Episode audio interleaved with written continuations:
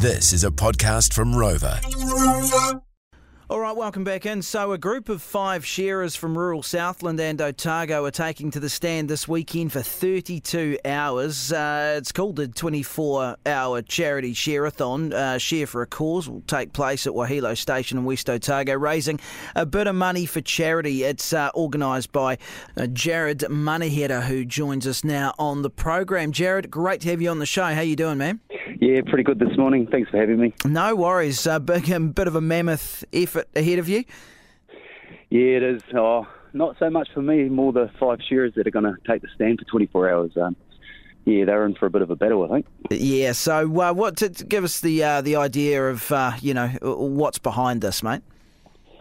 Oh, we did it for Sean Bradley back in 2020, who was um, one of Nelson Hancock's managers, and he had cancer and he's a young family, so we all got together and um, decided to do this to raise some money for his family. And then from there, um, the shearers that did that one wanted to do the one last year, which was for Southland Charity Hospital. And then we thought we'd go again. So, yeah. So it's becoming a bit of a thing. Yeah, it is. Like, um, I've got shearers now that are already booking in if, if we do another one. Um, it's been pretty hard trying to do one back to back, you know, year after year. Mm. But you know, we just tried to, if we do another one in two years, we wanted it to not be in conjunction with Waimumu Field Day. So, yeah. No, fair enough. Yeah. Um, so, I mean, what is it about uh, this group of guys that's you know keen to give up their their time, their uh, blood and sweat and tears and all the rest of it for uh, for charity? What what what is it about this group that's uh, keen to keep coming back and doing it? I just think they like it. Um, you know, getting behind different charities gives them something to to work for. Um, a lot of them, you know, they've got stuff happening in their lives that this helps sort of helps them with what they're going through. Um, and just the community spirit that turns up, like it's it's pretty awesome. Um, the community we live in, and yeah, they turn up and get behind them, and yeah, it's really good. Yeah, the uh, community does get behind it, and of course, you need a lot of people sort of behind the scenes as well, don't you? It's not just about the five guys on the stand, right? Yeah, yeah, well, definitely a lot of people behind the scenes. Um, we crutched, uh, we crutched the lambs last weekend. Mm-hmm. We probably had eighty people turn up. Wow. So you know, without them, we wouldn't have got the job done in five hours. So it's been it's been pretty good. That's awesome. Uh, tell us about some of the charities that you're, you're raising uh, money for. They're, um, for some, people have uh, you know sort of personal connections with some of these charities. Yeah, they do. Um, one of the charities is Talk Peach, so that's cervical and ovarian cancer. Um, the other one is Farmstrong, uh, Rural Support Trust, a little Educare Centre in Tapanui, which is a local one called Kidsway um, Otago Rescue Helicopter Trust and Ronald McDonald House. Oh, very good. Um, I was reading a piece about uh, one of the shearers, Matt Hunt. Um, there was a profile of uh, him in the ODT. You might have seen that. He's got an interesting story, um, you know, and, and I guess for these guys as well, it's about, uh, you know, it's uh, they've got to get in shape as well, don't they? I mean, it's not you don't just turn up and do it, do you? Yeah, like uh, the boys have been training, um, you know, diets, gym.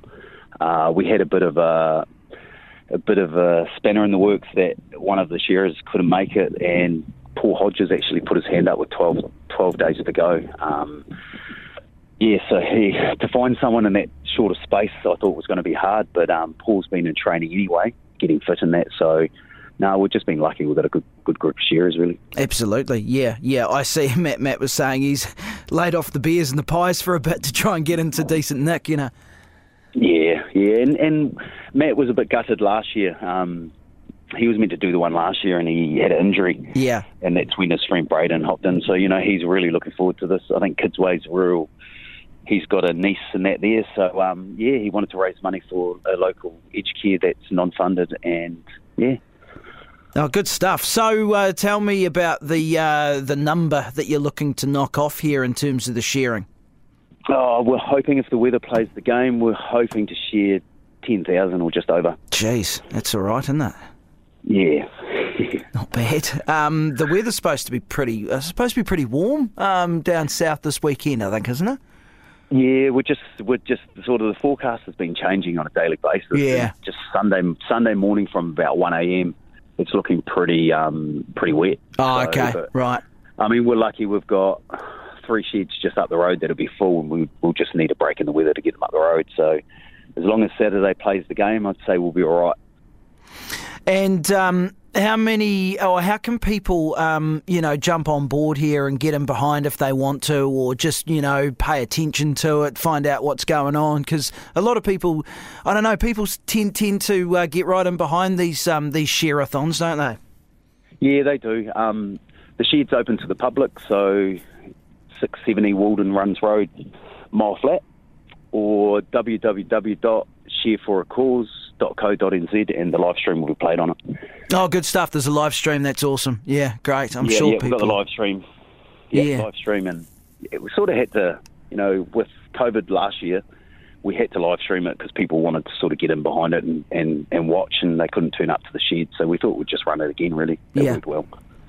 And what keeps you going with this, Jared? What's uh, your motivation for, um, you know, keeping on organising all of this? Because I don't imagine that's a small feat either, trying to, you know, get all the ducks in a row for this sort of thing.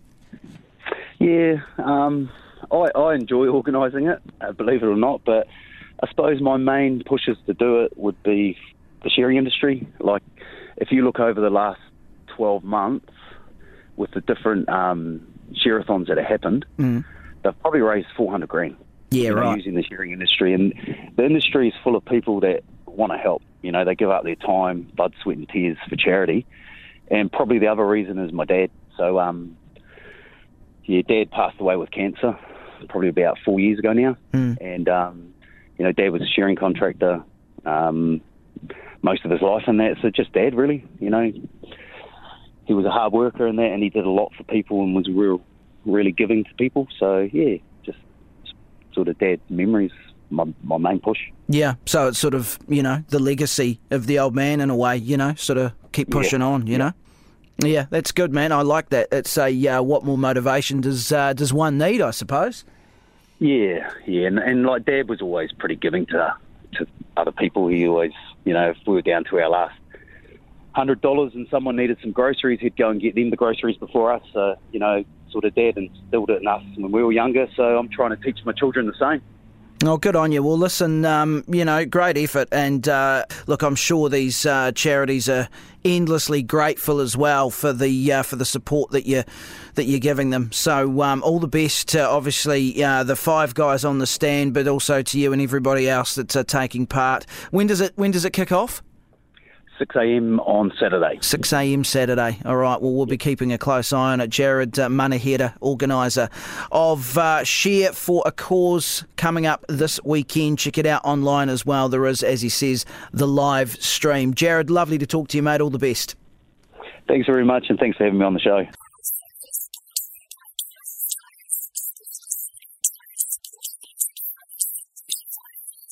Well, a very interesting read on stuff today. There's a new study which shows that oat milk has a much lower greenhouse gas footprint than cow milk for every litre produced. No surprises there, but farmers make less money from oat milk. So this study was commissioned by Boring Oat Milk and AgMart, and it shows that oat farming released only 7% of the greenhouse gases that were emitted by dairy farming on a per litre of milk basis. Oats also use 70% less land than dairy to produce a litre of milk. But if dairy farmers converted 10% of their land into oat crops, they would reduce their emissions by 7%, but they'd make 12% less profit from the overall farm operation. So the conclusion then that they've reached is the considerably higher returns from dairy means farmers are less likely to move to arable farming. Um, but well done to Boring Oat Milk for uh, commissioning this particular study. Uh, that is our show for today. As always, great to have your company. Don't forget to check out netspeed.net.nz. Mark and Leah next.